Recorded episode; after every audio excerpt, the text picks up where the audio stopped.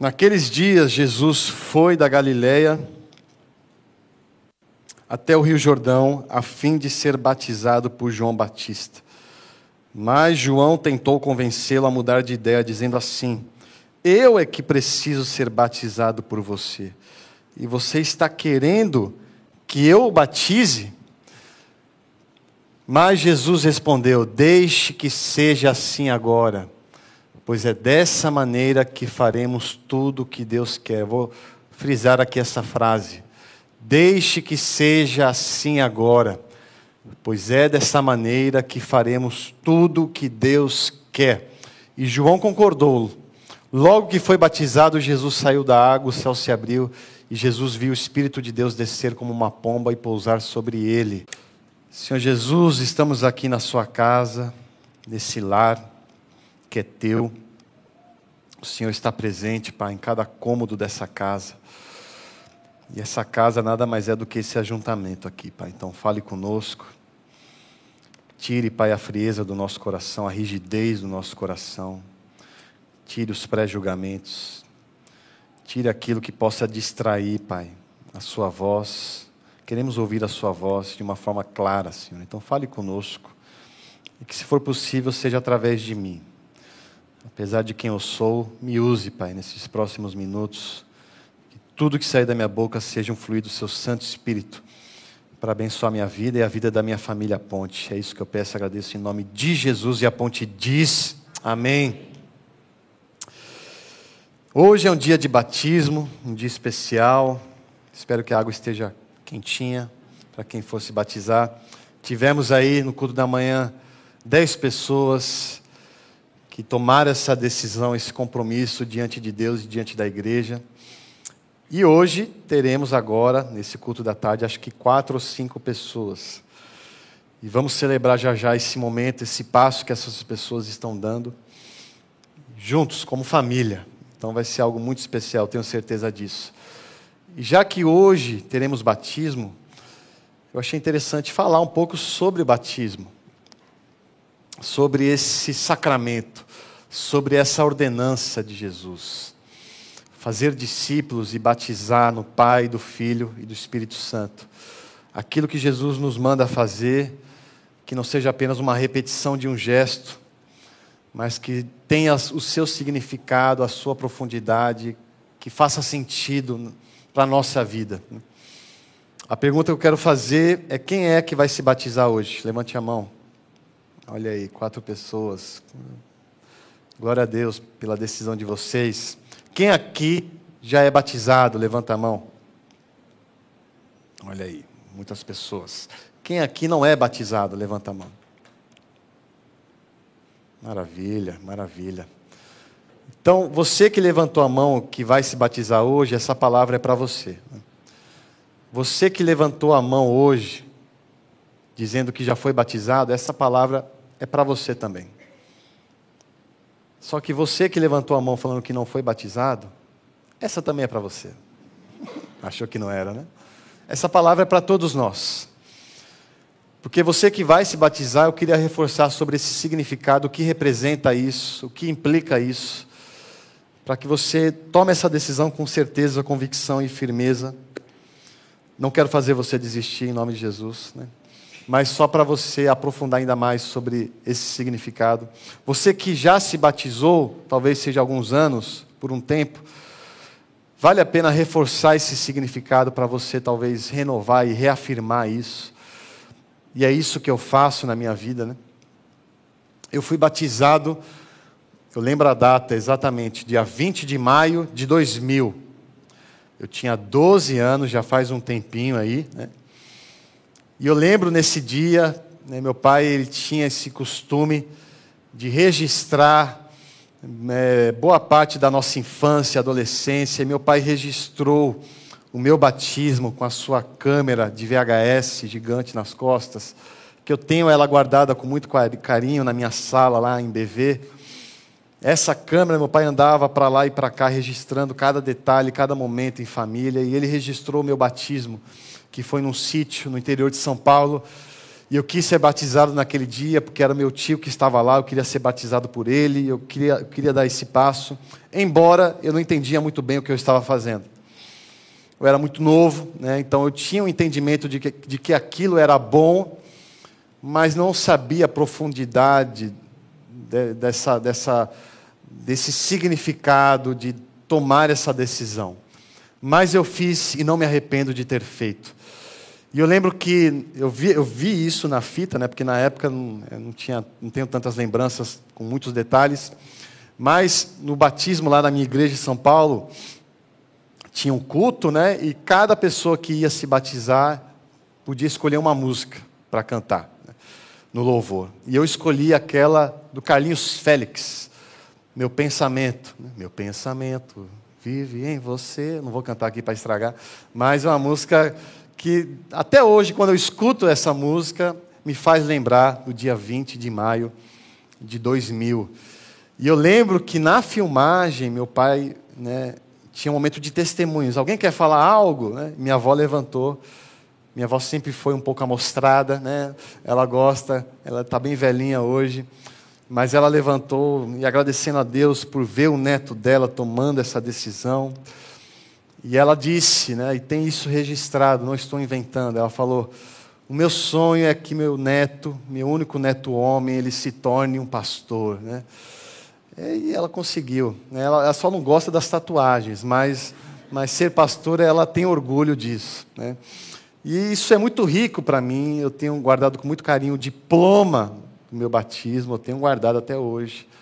Está um pouco mofado, né, amarelado, mas está lá guardado e cada ano que passa eu fui reafirmando aquilo que no princípio eu não entendia muito bem.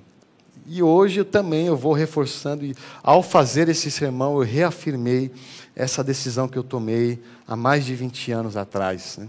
Então, para você que se batizou, aceite essa palavra para reforçar esse compromisso que você fez nas águas diante de Deus. Né? E você que não se batizou, saiba que creio e oro para que esse dia chegue, né? em nome de Jesus, e você dê esse passo também com esse entendimento no qual a gente vai refletir hoje. Né? Na semana passada nós celebramos a ressurreição. E eu falei na semana passada aqui, caso você estava aqui, né? E eu falei que a ressurreição é um renascimento da esperança.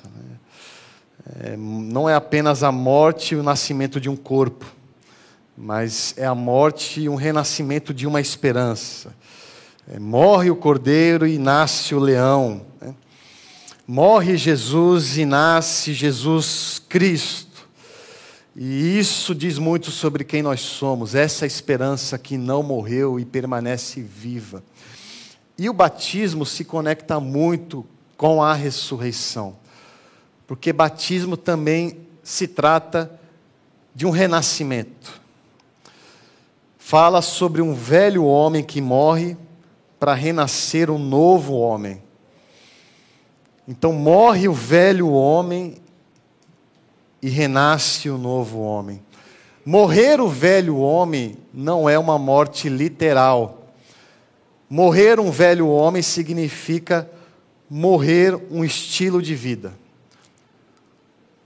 Morrer uma forma de viver para nascer um novo estilo de vida, nascer uma nova forma de viver. Então, esse, essa morte e esse renascimento trata-se sobre uma forma de se viver. Esse novo homem, essa nova mulher, é uma nova forma no qual eu quero e estou disposto a viver. O batismo, primeiramente, simboliza isso o nascimento de um estilo de vida. Veja que bonito isso, né? Então, é buscar viver a vida da forma que Deus criou para ser vivida. Não é mais eu vivo do jeito que eu acho que é melhor para mim, mas sim eu vivo do jeito que eu acredito que Deus quer que eu viva, aquilo que Deus acha ser melhor Acha não, tenha certeza de ser melhor para mim. No batismo você está disposto a viver essa vida que Deus quer que você viva. Então, é uma disposição de abrir mão da antiga forma de viver. Não é eu mais que tomo as decisões, eu busco Deus para que Ele me ajude a tomar as decisões corretas de viver. Então, batismo não é apenas viver uma vida que faça sentido viver, mas é viver uma vida que faça sentido até mesmo morrer. Tem uma frase do Martin Luther King Jr., que eu até pedi para colocar aqui, que diz muito sobre isso que estamos falando. Se você ainda não achou uma causa pela qual vale a pena morrer, você ainda não achou razão de viver. Se você não achou uma causa pela qual vale a pena morrer, você ainda não achou razão para viver. O batismo é sobre isso. Ao se batizar, você está dizendo que você encontrou uma causa para viver e uma causa para morrer. E essa causa é Jesus. A gente canta, a gente fala, mas será que a gente vive? Cantamos, Jesus, eu quero viver e morrer por ti. Ou seja, o Senhor é a causa da minha existência. Eu quero morrer para te representar. Eu quero morrer para esperançar. Porque quando eu te represento, eu represento a esperança. Então, o batismo não é apenas o nascimento de um novo homem, mas talvez é a disposição para que esse novo homem morra por essa causa. É uma causa que vale a pena viver, mas é uma causa que vale a pena também morrer. E isso é muito rico, né? isso é muito profundo. E por isso que ao ler Mateus 13, eu quis reforçar essa, essa frase que está no verso 15, que eu quero que coloque aqui, que Jesus diz para João Batista: João, deixe que seja assim agora, pois é dessa maneira que faremos tudo o que, o que Deus quer. Deixe que seja assim, ou seja, me batize, João porque é dessa maneira que Deus vai fazer o que Ele quer através de mim. O que Jesus está querendo dizer é que a partir do batismo dele, a vontade do Pai será feita através do Filho. João, a partir do meu batismo, a vontade do meu Pai será realizada através de mim. Ou seja, o batismo, ele é o pontapé inicial de uma vontade de Deus que quer ser realizada através de você. O batismo é o pontapé inicial de uma vontade de Deus que quer ser realizada através de você. Deus tem, tem várias vontades que Ele quer realizar. E algumas delas Ele quer realizar através de você. E o batismo significa e simboliza isso. Eu estou disposto a fazer a vontade de Deus através de mim. Então, batismo não é Deus por mim. Batismo é Deus através de mim. Então, veja o compromisso que você está dando nas águas. Pois o batismo é o ponto de partida da sua missão. O batismo é o ponto de partida da missão que Deus tem através da sua vida. Porque foi assim com Jesus. Todos nós sabemos que Jesus morreu aí com seus 33 anos, mas temos apenas registro dos três últimos anos. Porque são esses três anos que importa para nós. Porque Jesus foi batizado aos 30 anos. Nos seus 30 anos ele foi batizado, e a partir desse batismo, a vontade do Pai foi realizada através do Filho. Então, o batismo de Jesus foi o ponto de partida da sua missão. Uma missão no qual ele viveu e morreu por ela. A cruz fazia parte da missão de Jesus. Mas o sepulcro vazio também fazia parte da missão de Jesus. E tudo iniciou com esse primeiro passo que foi o batismo. O batismo é a largada da missão de Jesus. Ou seja, o seu batismo, o seu batismo, a partir de hoje, é o ponto de partida da missão que Deus tem para você. Eu gosto desse conceito, batismo, ponto de partida. É o começo do novo homem, é o começo da nova mulher, é o resgate do verdadeiro homem em você, é o resgate da verdadeira identidade, da verdadeira mulher em você. É o começo. É um começo. E todo começo é bonito. Todo começo é emocionante. Todo começo é empolgante. Todo começo é vibrante. Te emociona. Todo começo aparenta ser fácil. Difícil é terminar. O ponto de partida é fácil. Difícil é chegar na linha de chegada. O ponto de partida é emocionante, é cativante e tem que ser. Mas o grande desafio é você cruzar a linha de chegada. E isso é em tudo na nossa vida. Todo começo é bonito. Eu estou tendo o privilégio já nesse ano, semana passada eu fiz, sexta-feira, vou fazer semana que vem, celebrar casamentos. E é muito especial ver essa decisão que um casal apaixonado toma diante de amigos, familiares e diante de Deus. E eu gosto de falar que casamento também é um ponto de partida. Né? é um ponto de partida que você faz questão de mostrar para as pessoas que você ama. Você quer registrar esse momento. Você quer filmar, você quer postar, você quer evidenciar esse ponto de partida que você está dando com seu marido, com a sua esposa. É um ponto de partida bonito, mas infelizmente sabemos que muitos não conseguem alcançar a linha de chegada. Muitos desistem no meio do caminho. Tem uma frase que muitos dizem, né? Sobre um outro exemplo que eu vou dar. Fácil é entrar na faculdade, difícil é você sair dela. Né? Pequenas risadinhas são pessoas que tiveram dificuldade de, de sair da faculdade. E é um fato. A entrada da faculdade é bonita. Você está empolgado, você compra um caderno, você bota um óculos, finge ser intelectual. Né? Você quer mostrar que foi aprovado, você raspa a cabeça, você raspa a sobrancelha, você filma uma, um react seu vendo a lista de aprovados, você quer compartilhar com a família, você chora, você se emociona. E tem que ser assim.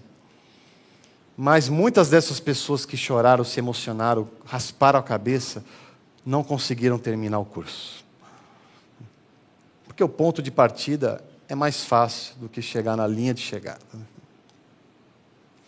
Outra, outro exemplo que talvez possa te constranger, mas receba isso em amor, em nome de Jesus. Né? Me matriculei na academia. Né? Quero mostrar para todo mundo. Faço postagens, está pago. Né? É, aí você paga um dia, paga dois dias, paga três. Aí você vê um dia que ela não postou, ou seja, ela não foi. Né? Você vê um dia que ele não postou correndo na praia. Um abraço, Guilherme Franco. Né?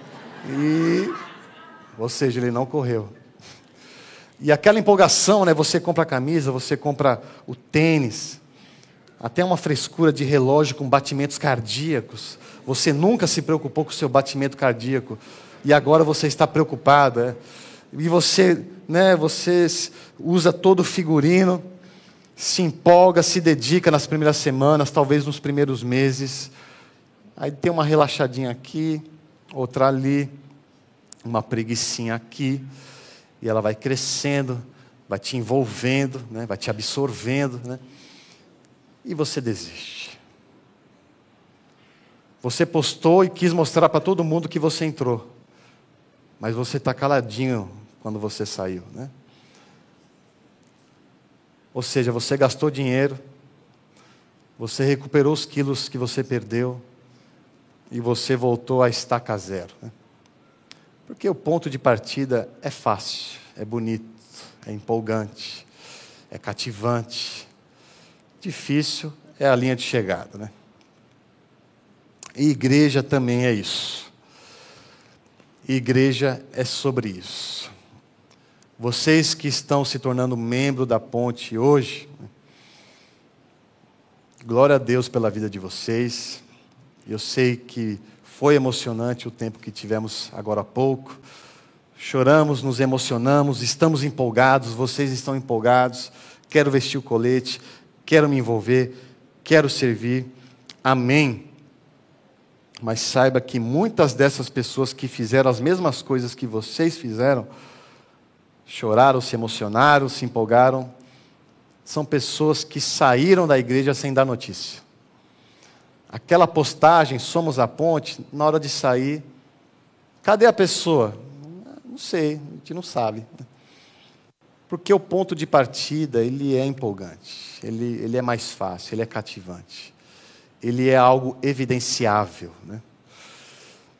Tem uma coisa que eu até falei ontem no encontro dos voluntários, que eu ouvi um pastor falando, que eu já passei por isso também.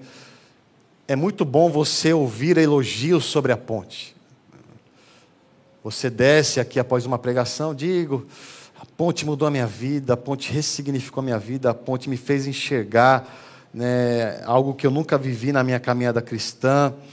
É, a ponte me fez ressignificar minha família, a minha identidade, me deu paixão para servir. E eu digo, amém, a ponte é isso mesmo. Né? A ponte é sobre isso, amém.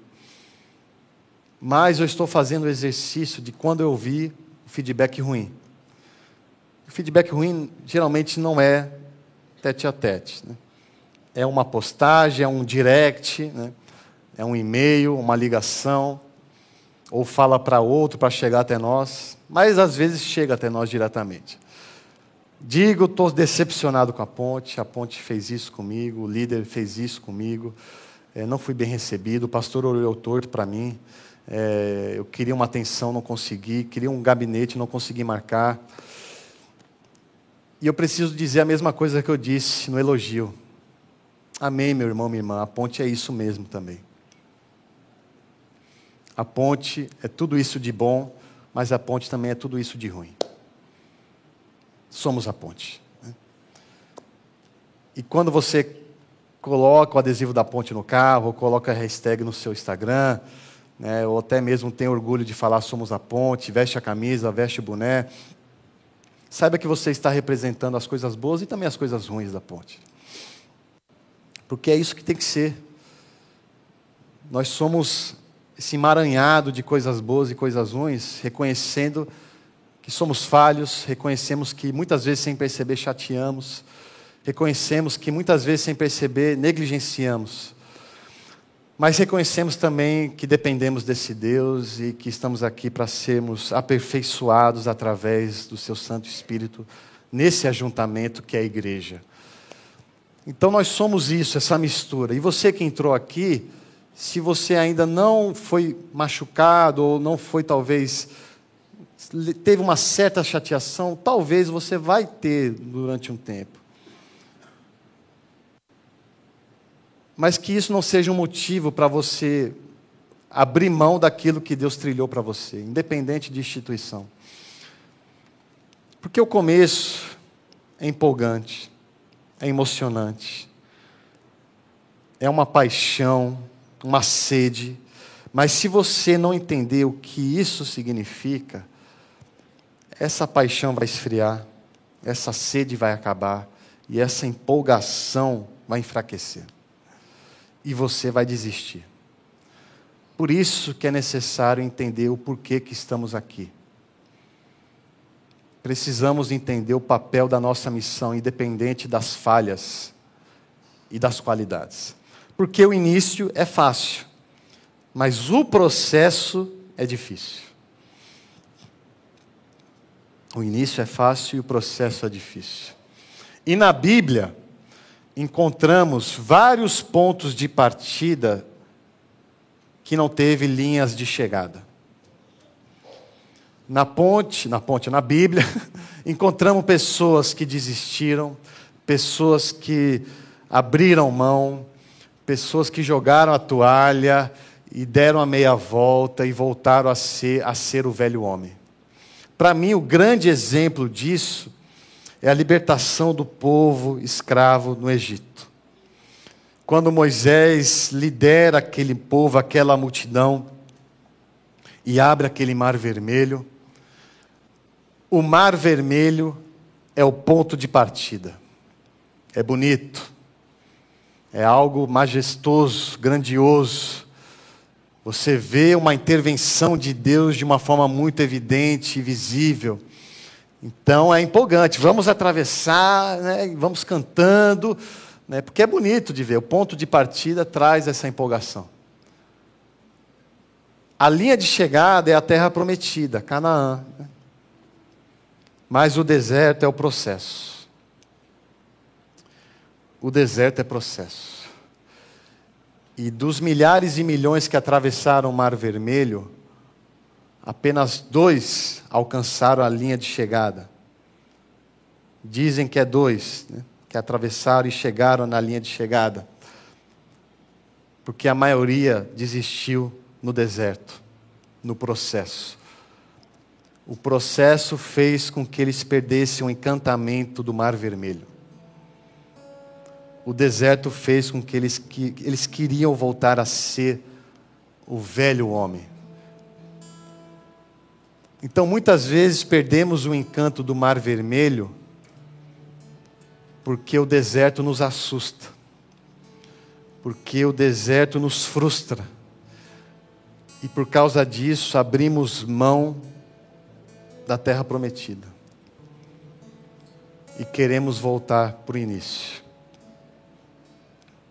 Muitas vezes estamos dispostos em abrir mão de algo melhor para evitar o pior. Estamos dispostos em abrir mão de algo melhor para evitar o deserto.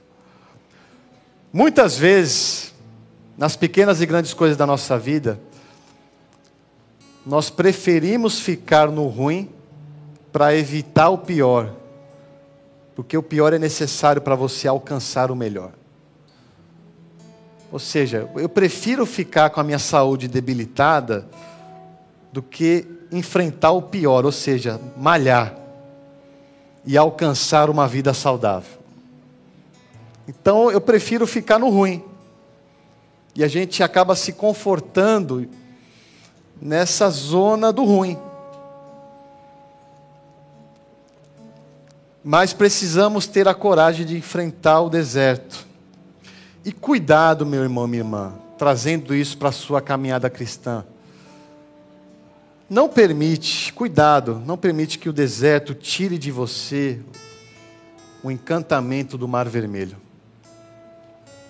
Não permite que o deserto ofusca de você, ofusque de você a esperança da linha de chegada de Canaã. Muitas vezes nós pedimos e cantamos: Pai, eu quero voltar ao primeiro amor. Pai, me faça voltar ao primeiro amor. Pai, resgata esse amor que eu perdi no deserto. Pai, não faça que o deserto me esqueça daquilo que o Senhor já fez. E não faça que o deserto tire de mim as suas promessas que vão se cumprir. Por favor, Deus, traga em mim aquele amor que me, que me seja combustível para atravessar esse deserto. Enquanto eu estava fazendo esse sermão, eu lembrei de um livro que para mim é dos meus favoritos. Fizemos até uma série de mensagens, que é o Peregrino. Né? O Peregrino conta a história do cristão, que é o personagem, que ele, por ser cristão, precisa atravessar vários cenários suaves e difíceis. Então, o cristão, como muitos de nós, ele começou empolgado, começou com sangue nos olhos, quis falar de Jesus para todo mundo, ele andava e falava e falava, e estava empolgado, cheio de sede. Só que chegou no momento da sua caminhada que ele se depara com um pântano, que é chamado de pântano do desânimo. E para continuar a sua jornada como cristão, ele precisa atravessar esse pântano. Então, talvez que você esteja empolgado, você que vai se tornar membro, você que vai se batizar, talvez mais para frente você precise atravessar o pântano do desânimo. Eu já atravessei esse pântano algumas vezes, e eu acho que talvez eu tenha que atravessar algumas vezes no futuro. E é um pântano pesado, difícil de caminhar, é um desânimo mesmo.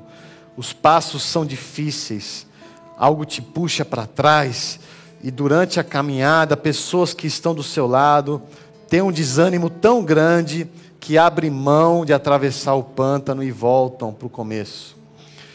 E essas pessoas vão desistindo e você permanece, você permanece. Aí você consegue atravessar. E você sai desse pântano revigorado, mais forte, mais confiante. Conseguir passar por essa e você tem um momento de alívio, de bonança. Só que mais para frente você se depara com o castelo da dúvida. É um castelo que você precisa atravessar para continuar a sua jornada. E aquela convicção, aquela certeza é transformada em dúvida. Será que é isso mesmo? Será que é por aí? Ah, isso aqui está me deixando confuso. Por que Deus? Os porquês começam a surgir.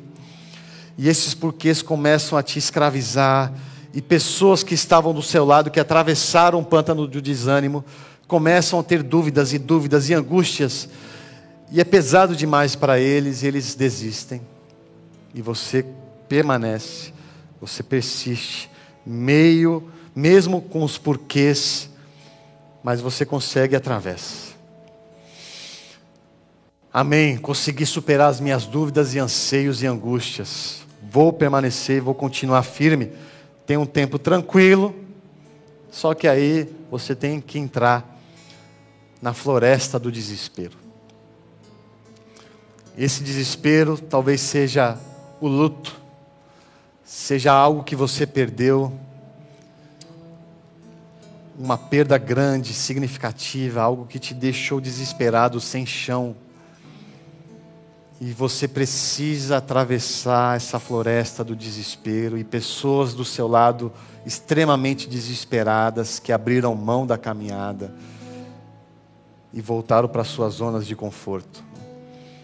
Mas em meio ao desespero você permanece, você prossegue e você atravessa esse cenário. A caminhada do cristão é uma caminhada baseada em cenários que precisamos enfrentar e atravessar, porque sabemos que os nossos olhos estão fitos na esperança, que é a linha de chegada. E no meio de tantos cenários que você já atravessou, que você está atravessando, que você vai atravessar, lembre-se que o livro nos diz que dentro de você existe uma chave, que é a chave da esperança, que é o Espírito Santo de Deus que habita em você. E através dessa chave você consegue abrir as portas difíceis, você consegue superar os obstáculos, você consegue enfrentar os cenários, você consegue enfrentar o deserto, os processos, porque essa chave te mantém com os olhos voltados e fixados na esperança, que é a linha de chegada.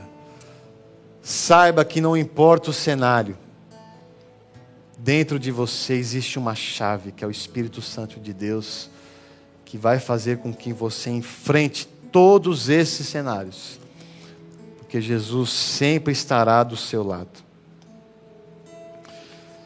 Eu termino com essa frase de Paulo, que diz muito tudo isso que estamos refletindo, que é 2 Timóteo 4, 7. Combati o bom combate, terminei a corrida e guardei a fé.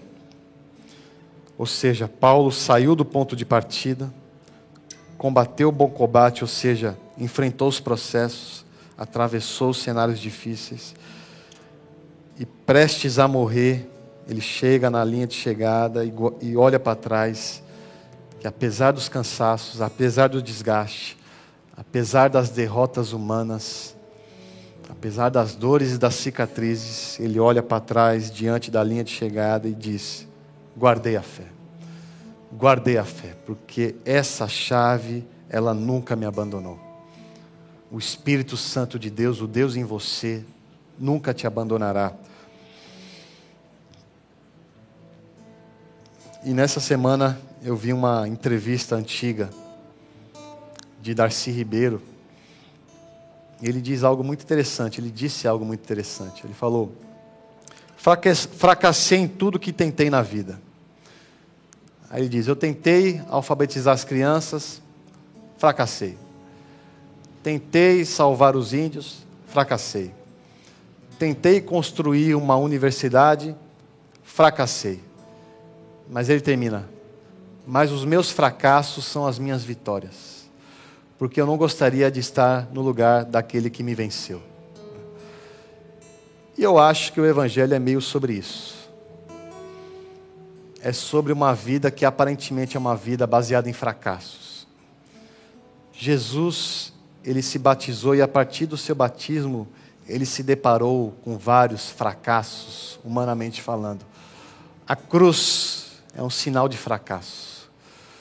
Mas saiba que esse fracasso de Jesus nos traz vitória. Esse fracasso, que aparentemente o Império Romano achou que conseguiu fracassá-lo, os religiosos acharam que conseguiram vencer Jesus, mas é esse tipo de fracasso que Jesus nos ensina a viver que possamos viver, se for necessário, viver uma vida de fracassos humanos para garantir vitórias celestiais e eternas. Que possamos, seja no seu batismo, alguns anos atrás, seja hoje e seja no porvir, que você dê esse passo entendendo que cenários difíceis você vai enfrentar, mas saiba que o verdadeiro homem e a verdadeira mulher será aflorado em você e você vai permanecer, você vai resistir, você vai enfrentar, porque o Deus habita em você, essa chave nunca vai te abandonar e use e abuse dessa chave todos os dias da sua vida. Essa é a minha oração em nome de Jesus. Amém. Feche seus olhos. Nesse momento eu quero convidar você que quer renovar seus votos com Deus, um batismo que você fez há alguns anos, e esse significado acabou se perdendo durante os anos, e você talvez acabou voltando a ser o velho homem ou a velha mulher. O deserto fez com que você voltasse a ser o velho homem. E você quer agora fazer com que o novo homem renasça em você e você quer dar esse passo de reconciliação e de renovação, você não precisa se batizar novamente agora, mas se batize intimamente entre você e Deus. Fala, Deus, eu quero renovar esse meu batismo diante de Ti. Eu quero voltar, Pai, para a missão que o Senhor quer fazer através de mim.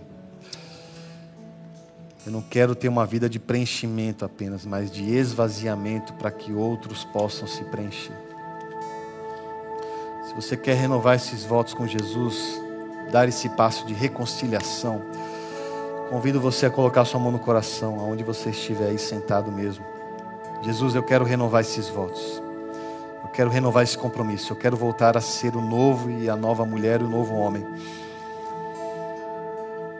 Coloque sua mão no coração. O segundo convite é para você que nunca tomou essa decisão, mas quer dar esse primeiro passo em direção à sua missão. Quero caminhar com esse Jesus, eu quero tomar posse dessa chave. Eu quero que esse Jesus, esse Deus habite em mim. Eu quero ser movido através desse Espírito que me traz propósito, que me faz entender qual causa vale a pena viver e morrer. E esse Jesus ele quer ser essa causa na sua vida.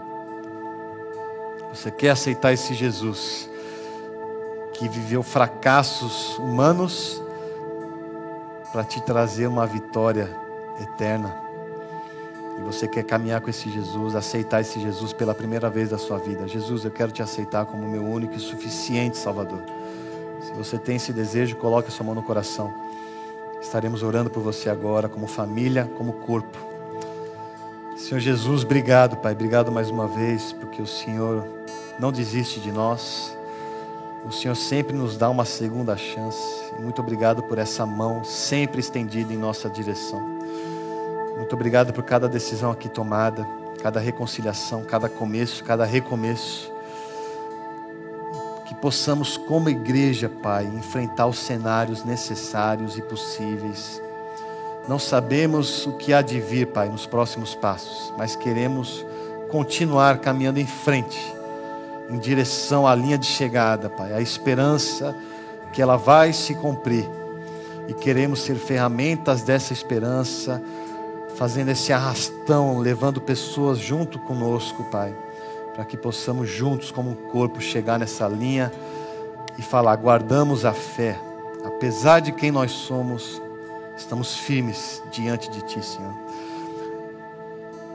Pai, em nome de Jesus, não nos faça desistir que o deserto não tire esse encantamento de andar contigo.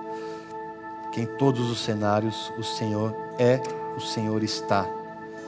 E muito obrigado por isso, Pai, em nome de Jesus. Amém.